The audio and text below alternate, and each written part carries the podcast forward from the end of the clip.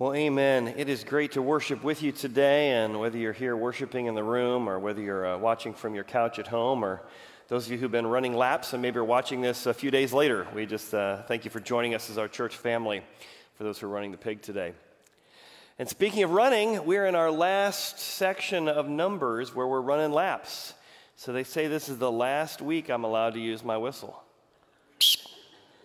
If you remember where we've been in Numbers, you're going to be able to stand before God one day and say, I studied the book of Numbers. It's a 1% club, by the way. It's not a lot of people have done that.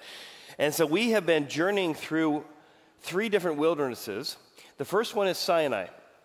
So in Sinai, we learned that God uses certain experiences in our life to prepare us for promises He had for us in the future. Then we move from the wilderness of, of Sinai, what we call the preparation wilderness, into the wilderness of Paran and that is the wilderness of testing. We learned that God says one more lap around the wilderness. He will put us in the exact same circumstances, sometimes having the exact same arguments with our spouses, the exact same challenges that we faced last year, five years, or 10 years ago. And God keeps putting us in the same lap so that we will learn how to put confidence in Him, how to trust Him. And that took us from chapter 13 to chapter 19. Now, we're about to move into the wilderness of temptation in Moab, but we are in a section of, of the book of Numbers where we're traveling between the two. So, right between chapter 19, which is Paran, and chapter 22, which we end up in Moab, we are transitioning. And so today you're going to notice that in the passage. It's got a little bit of the, the theme of Paran. One more lap around the wilderness, guys. You're not trusting me. And a little bit of what we're going to be discovering for the next six or seven weeks which is what are our different unique temptations? And am I willing to trust what God says about my temptation or what I say about my temptation? Ah, it won't hurt me. It's not that big a deal. I'm sure I won't get addicted. Oh, I'm sure that I can change whenever I want. Or what God says, flee, get out of there, be careful. Will we trust what God says about temptation when we're in Moab or what we think is true about temptation? Now, to do that, we start off here in chapter 20, and the opening verse says, The children of Israel are on the move. The whole congregation came into the wilderness of Zin. Zin. For the first month. And the people stayed in Kadesh. So we've been traveling and wandering. So on a map, if you look at where they've been, they're just on the way. If you look at kind of the greenish line, we're coming up here, we're making the circle here, now yellow. Here's the Zin Desert or Zin Wilderness.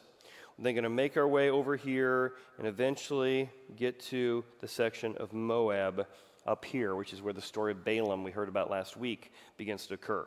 So we're in this transition phase. So, what does it look like to dwell in or be in the Zin Desert or the Zin Wilderness? Let me show you a picture of it.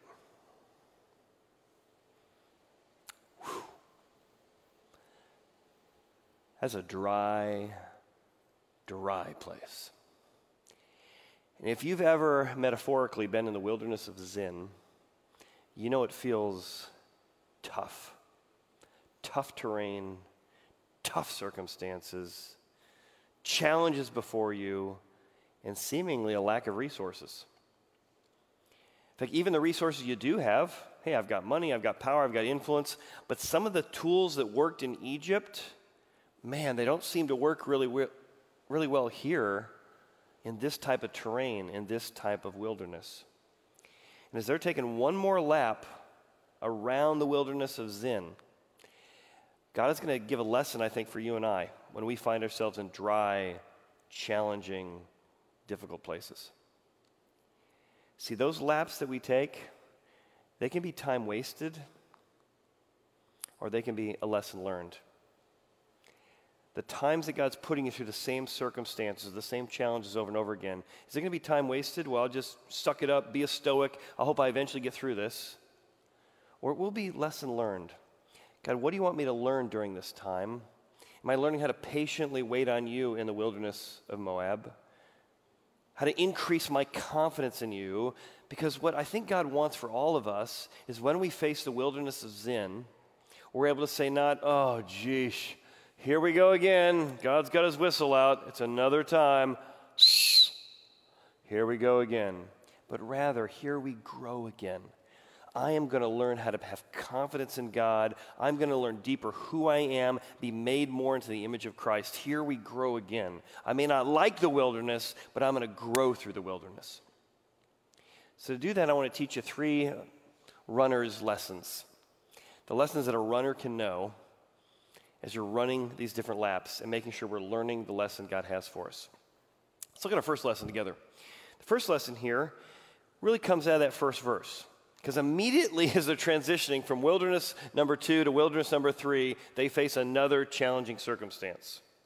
So, the children of Israel, the whole congregation, came into the wilderness of Zin in the first month, and the people stayed at Kadesh. And immediately we have tragedy strike. Miriam dies, Moses' sister. And there's just, despite some of the difficulties they've had, despite some of the run ins we've read about already, they're losing and they've lost someone they care deeply for. Many of us have walked through the wilderness of Zin because someone we cared about died much earlier than we expected. The second thing we're faced is she's buried there, and now there was no water for the congregation. Now, we've seen this before. This happened back in Exodus. This happened a lack of food and they needed meat. All through the book of Numbers, we've realized people have needs, a lack of supplies, and God said, hey, don't complain, call out to me. I will provide for you, I will be there for you. But there's often a gap between what God says is going to happen and when it happens. So the question is, what do you and I do during the gap? When right now I need water, God says He's going to provide water, but I don't yet have water. What do you do during the gap? We see that they have a so. Oh, so, what do they do? Between the gap of what God says and what God's going to provide, they immediately gathered together against Moses and Aaron. Mutiny! Time to kill Moses and Aaron for putting us in the circumstance. Time to get angry at God, time to shake our fist at God, time to say, Woe is me, poor me, I shouldn't have to put up with this. It's like, man, they haven't learned their lesson. But neither have I. I don't operate well in the gap. Yet most of the Christian life is the gap. The gap between what God says He will do and when He actually does it. How will you and I respond to the gap? If someone were to write your journal entry, so when you face difficult circumstances, you, during that gap, did what? Tried to lead a mutiny against God's leaders. What's your so? He's going to make the people take a lap because during the gap, they what? They trusted. That's what he wanted. They waited patiently? No. They surrendered to him? No. They said, hey, hey, let's grow through this? No. They have to run a lap because during the gap, they worry, they rebel, they take control, they don't give thanks, they complain. What is your so that happens during the gap? Do you thank God? Do you seek God? Do you demand your own way or get anxious? And the reason the stakes are so high is because we have heard this verse dozens of times through the book. And it's not just, oh, here we go again. It's when we choose to not learn the lesson during the gap that God has for us, it doesn't just affect us and our relationship with God, it affects all the people around us. The work God wants to do in us gets hindered, it gets halted, and sometimes even is destroyed. I'll give an example. A few years ago, I got a chance to learn how to, to uh, sail uh, a catamaran. So I went down to Key West, and we had a captain teaching uh, my buddy and I how to sail. So it was very, very fun. We're heading out about 100 miles offshore for a couple days. And on the way, we were going to get a chance to stop by this lighthouse that's way out in the middle of the ocean. Just uh, you know, four or five miles out from Key West, and it's the actual place that Ernest Hemingway used to go out in his boat he would sit in this little lighthouse and he would actually write stories that have affected American literature, like The Old Man in the Sea, written in places like Key West at this lighthouse. And man, I was so excited. We got the sail, we got the pitch, we're heading that way, and I'm just looking. I want to see. Maybe we can even pull up alongside, climb up the ladder, and sit in the same place that Ernest Hemingway sat to write pieces of literature that inspired people and opened people's hearts. Well, as we're kind of heading out to somewhere near it's going to be, I'm watching the nautical charts. Uh, our captain says, Oh, everyone, look to your port side. Whew. I'm like, Starboard's right. Okay, I'm looking at the port side, yeah. He's like, There you go. Ernest Hemingway Lighthouse. And I look over and I don't see anything like that. And as we get a little closer and a little closer, sure enough, here's what it looks like. I'm like, what happened? What happened? He said, well, many, many years after Ernest Hemingway, apparently many people made their way out here, and many people on their way out here, as it's known in Key West, smoked a lot of things out here. And apparently, one of them, while smoking something out there, dropped one of their cigarettes or whatever cigarette it was and burned the lighthouse down. And I'm like, this beautiful piece of history and, and literature and architecture, and it's just gone like that. The name of the place in Numbers we're going to be at is called Meribah. We're going to find out. It's going to be known as the place that Moses made a decision so he can no longer go in the promised land. Meribah, it's the place that people contended with God and they burnt down many of the gifts he had for them, many of the promises he had for them. See, if we don't figure out how to operate in the gap, we're going to end up destroying some of the incredible works God wants to do in us. The artistry he wants to put into our heart, the inspiration he wants to put in us, the character he's forming in us. Let us figure out how to operate in the gap so that God can build a house in us, be our lighthouse, guide us and direct us, and not hurt our faith, our family, and our future by burning down the very things that God's trying to give to us. So that's our first lesson. How do you operate in the gap? And when you don't, God will give you another lap. What's our second runner's lesson? The second runner's lesson starts in the next part of the passage. So, so the people raise up against Moses and Aaron. They contended with Moses, and they say the same stuff they've always said. If only we had died with our brethren when they died before the Lord. Why have you brought Oh, I love this. He's talking to Moses now. Why have you brought up the assembly of the Lord? They're talking about themselves. We, the assembly of the Lord, look how important we are. Wow, how dare you bring the assembly of the Lord into this wilderness? We deserve better. People of the Lord shouldn't be in these circumstances, that we and our animals should die here. They continue. Why have you made us come out of Egypt, that wonderful place, to this evil place? I mean, their distortion of what was true and what was good and what is evil and what is bad is all messed up here. Was not Israel a place of grain and figs and vines and pomegranates? Not here. Nor is there any water to drink. We're back to that gap. So while they are just raising their fists, screaming at God, accusing God of things, accusing the leaders of things, look what Moses and Aaron do. Now, Moses and Aaron, facing a gap, God hasn't provided yet, we're in charge. They went immediately from the presence of the assembly of the door of the tabernacle of meeting. And they fell on their faces. So they're going to go before the tabernacle of God, which we talked about in the first couple weeks, and they're going to fall on their faces before God and the glory of the Lord appeared before them and say, God, we need your help. In the middle of the gap, we need your help. We don't know how to handle this. We're overwhelmed. Now, the words here uses the people contended from verse 3 and Moses and Aaron fell on their faces in verse 6 are really interesting because I think it shows our second runner's lesson. What do you do in the wilderness? What do you do when there's a gap? What do you do when there's something happening in your life that you don't like? Are we going to contend like the people? Or are we going to fall on our faces like Moses and Aaron? And the Hebrew word here is really interesting that pulls up in both of these.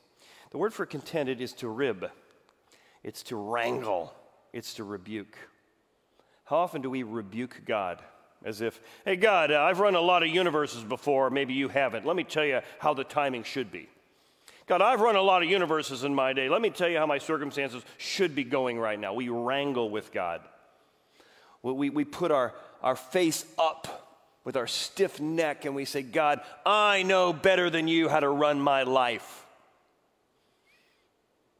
Or the word for fell on their faces is vahapol, and it can actually go two different directions. It means you can literally fall on your face, which is probably what Moses and Aaron did, but it also means that you fall on the face of God, or you fall on God's face. God, I don't know how to face these circumstances, so I want to fall on your face so you can face them for me. See, one of the reasons God has us run laps is not just how we handle the gap, but it's also because when we have a circumstance we don't like, instead of falling on God's face, we throw our complaints in God's face. How about you? Are you more like Moses and Aaron or more like the people? I wish I was more like Moses and Aaron, but I'm usually like the people. That's our second lesson. God says, run a lap because you throw complaints up in my face when you should throw your face down. And I tell you what's amazing is over and over through the book of Numbers, we have seen how the people rebel, the people complain, the people accuse, and Moses, just look up the phrase, fall on his face, fall on his face, fall on his face, fall on his face. It's all over the place, Moses does it. And when he does, he comes back and he forgives Miriam for her racism, forgives Aaron for his insubordination, forgives the people when he falls on his face, he's able to forgive, he's able to see God better, he's able to have compassion toward his enemies. Just amazing what happens, how he's been growing as a person because of how he responds during these circumstances. I was reading a story about a month ago about the punch heard around the world. if you know the story, it's from the NBA in 1977, I think. But the punch heard around the world. The NBA was a, just a, a brawl of fighting in every game back in the 70s. But one of the significant moments that changed all that came in 77, 79, somewhere in there, in what's known as the punch heard around the world. Kermit Washington was getting into a fight right in the middle of the court. And as fists were being thrown, Rudy was not part of the fight. He ran to help. He's literally running down the court to help break things up and to stop it. Kermit turns. He thinks that Rudy's coming after him to attack him. So he reaches back, spins around, bam! And with the momentum of Rudy coming at him, and this fist coming at him, hits him square in the face with this cracking sound that lays him on the ground another sound that just everybody stops. The medics run up to Rudy and they say he can taste bitterness in his mouth. Now, if you're a doctor or nurse, you may know it's rarely, really rare when this happens. He got hit so hard he could taste his own spinal fluid. He'll have five different surgeries fixing his entire face, and Kermit will go from being on the top of the food chain in NBA, popular, uh, powerful, sought after endorsements. He will be cut from the team. He'll be suspended one of the largest suspensions ever. He'll lose all his friends. He'll end up with a, a lifestyle of really bad decisions, coping with everything he lost. And they'll interview Rudy several years later, and he will say, I forgave him we rebuilt a relationship together. And I really have a lot of compassion for everything he's been through. He's been through, everything he's lost. And we reconciled in the end. And I thought, here's somebody who, in the face of absolute adversity, chose to forgive, chose to have a compassionate view toward their enemies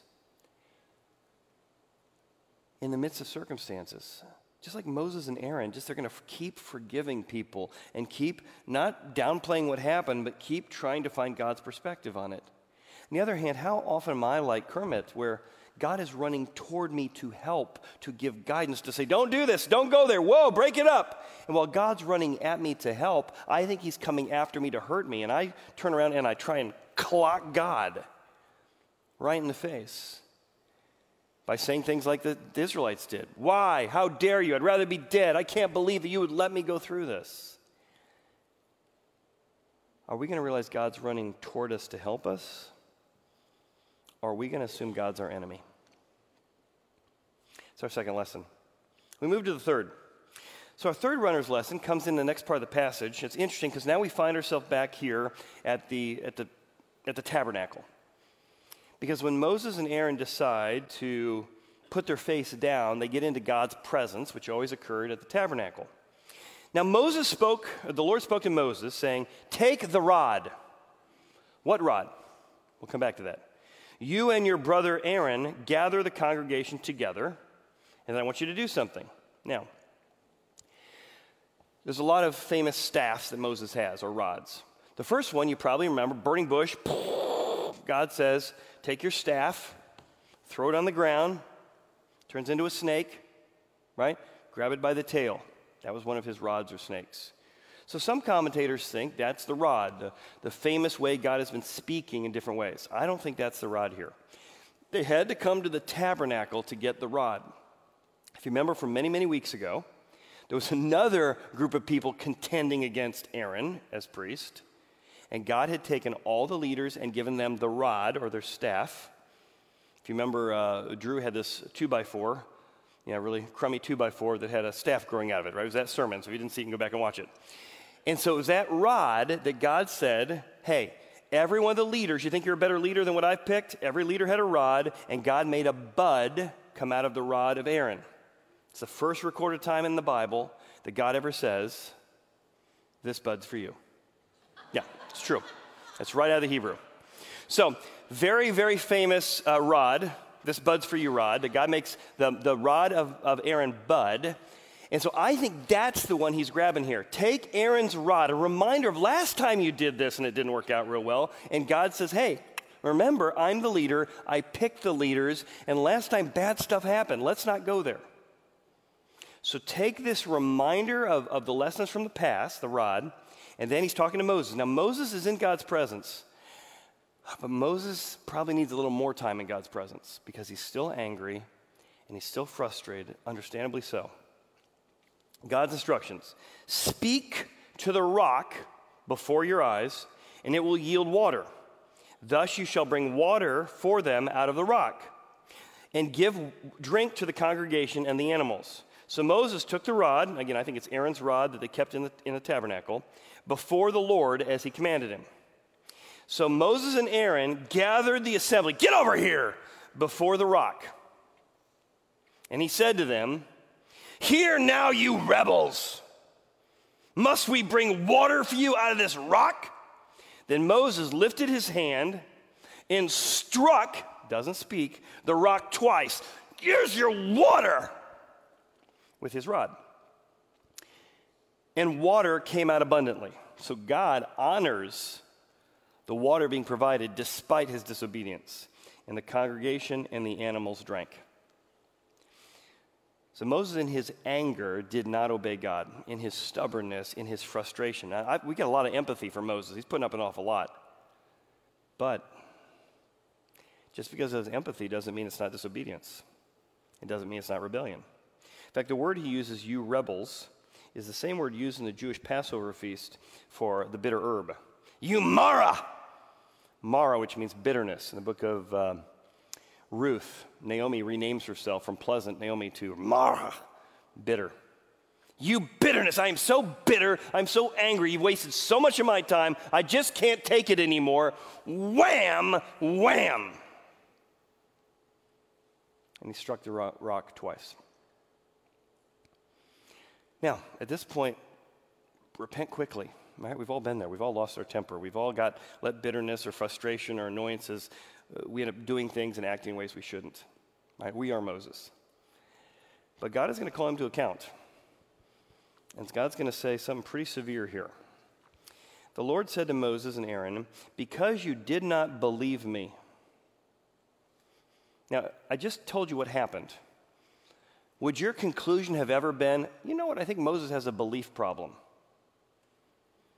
He has an obedience problem, he's got an anger problem. Now, God says he has a belief problem. And the way you handled the rock and the way you called the people together, you did not hallow me, hallowed be thy name, in the eyes of the children of Israel. Therefore, because of how you handled your anger, you shall not bring this assembly into the land I have given them. Moses spent 40 years in Egypt, 40 years in the wilderness. God calls him to go back and free the people at age 80. He's now been traveling through the wilderness from age 80 to 120, and now he doesn't get to go into the land. Oh, simply because of his inability to handle the temptation of bitterness and anger. I think many of us have struggles with our anger and bitterness. And quite frankly, we say, well, it's just something, yeah, I do it because I'm a redhead. Eh, I do it because my dad did it. The consequences are severe. We have got to take seriously that an anger problem is really a faith problem, a belief problem. And why is it fair that God would let Moses not go in the promised land? Well, I think James says it well. He says, hey, be careful becoming a teacher or becoming a leader. God will hold you to a higher state of account. There will be a stricter judgment for leaders, for parents, for managers, than just people who are followers. So when you step into the role of leadership, just know that comes with a higher standard of accountability.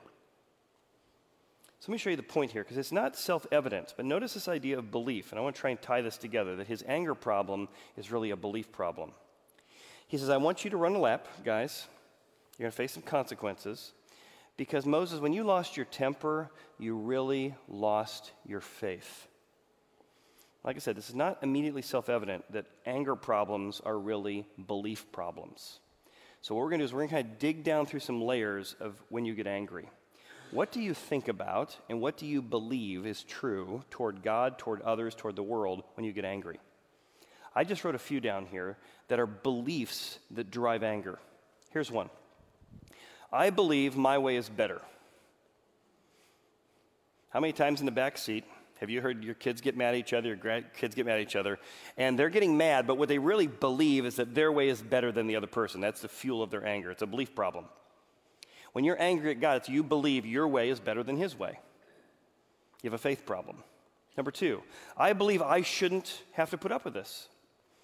God, I'm a good person who's done good moral things. Look at how well I've obeyed you. Look at how well I've followed the Ten Commandments. Whatever it is, your moralism and your religiosity become a belief system that God owes you and therefore, you're justified in being angry at God because you shouldn't have to put up with this inefficiency, this tough season of marriage, this rebellious son or daughter, because I raised them right. And so, really, God calls you to repent of the belief system that's motivating or driving your anger problem. I don't believe God knows what He's doing. You might not say that out loud, but that's really what your heart believes. I wouldn't run life this way, and I don't believe God knows what He's doing, and I'm angry about it. I believe I have the right to judge other people. God says, No, no, I am the judge. No, no, no, God, you're not the judge because you're not giving enough lightning bolts to the right people, enough mercy to the right people. I'll take it from here, God. When you believe that you're the judge and jury and you put yourself in the place of God, you then become very self righteous and justified in your anger because you have the right to judge. I believe God or life owes me, so I'm angry and bitter. I believe a loving God shouldn't have allowed this. I believe God's way is slow or it's short sighted, it's not for my best. Or I believe I shouldn't be treated this way. And I could go on and on. But you see the connection here between an anger problem is really a belief problem? And so when you struck the rock, it looked like just a display of emotion, but it was really a belief problem. You don't believe that I'm the one that does miracles, and you have to do my work my way. So it was a belief problem that manifested itself in anger. But Moses, you need to dig down. And even though your circumstance is understandable, and even though your reaction to what was going on was, you know, a lot, I need you to react differently and revisit your faith. I remember one time I was very, very angry. My mother in law had volunteered me to go and fix the roof of my uh, uncle in law, I guess. And I would have been delighted to help him, but you, you, always hate when somebody volunteers you to do something that you didn't choose to do. And then I only had three hours to go over there to fix a roof problem. And so it wasn't even the right amount of time, but I'm like, all right, you know what? I'm here, but I'm, still kind of stewing inside. You know, I'm, doing, I'm doing the pastor thing. Oh, I would love to help.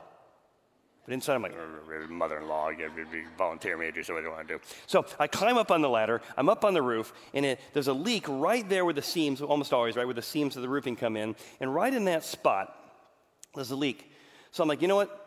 do we have some extra? Yeah, we already got shingles. Great. So I'm just going to tear off this part and kind of weave the whole thing back together and redo it from the, from the ground up. I can't, I only have three hours, so I don't have time to do the whole roof, but at least get the section weaved in so that it doesn't leak anymore. So as, I climb up on the roof, I look at the first layer and first of all, it's a hot day, right? So uh, here I am, God, serving you, serving somebody who needs help, and it's the hottest day ever up on the roof. And if you've ever roofed, you never want to roof when it's hot, and it's hot.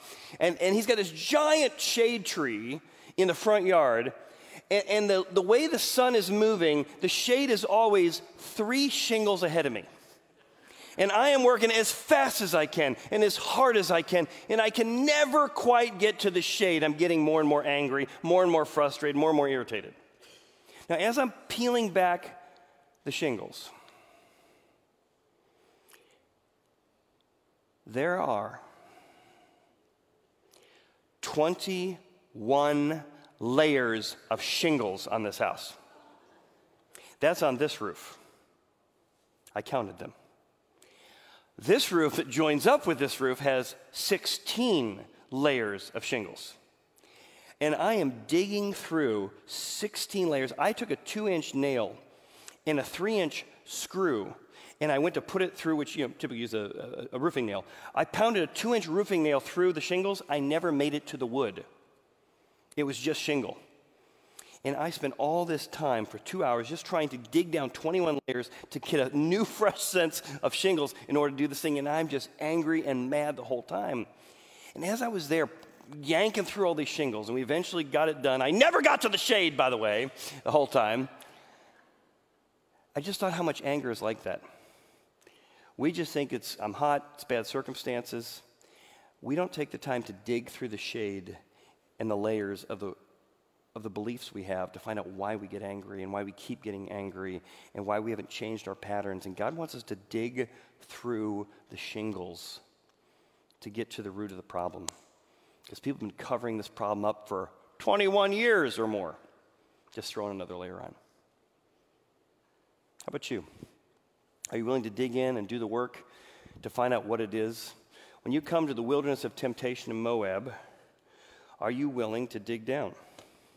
Because I think the lesson for all of us is that we are all going to fail. We're all going to make mistakes like Moses did. So in the New Testament, it references these times with Moses, and it says that we, you and I, are to learn how to drink from the spiritual rock that is Christ.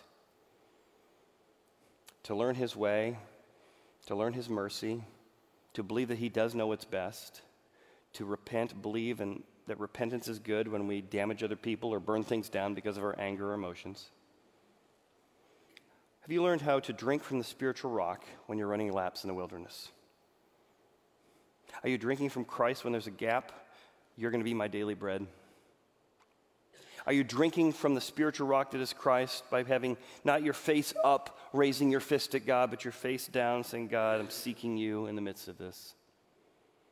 Are you drinking from the spiritual rock and saying, God, I'm willing to do the work to dig underneath the layers of my anger to find the beliefs that have caused me to be in rebellion to you? It's interesting how the Bible references this. If you want to drink from the spiritual rock, number one, you need to agree that you deserve laps. God, I deserve the consequences here for what I've done. Not you owe me, not you shouldn't have happened. God, I deserve these laps. And I'm going to make this a lesson learned. I'm going to learn the lesson this time. I'm going to grow this time. See, the book of Numbers goes on here in chapter 20 and says, So they named this place the water of Meribah. So they're drinking, but it's called the water of Meribah, which literally means the water of contention. Because this is the place they contended with Israel.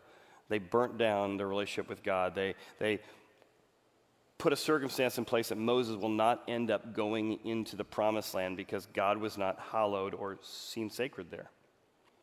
So, drinking from the, the rock means number one, I agree, God, I deserve these laps.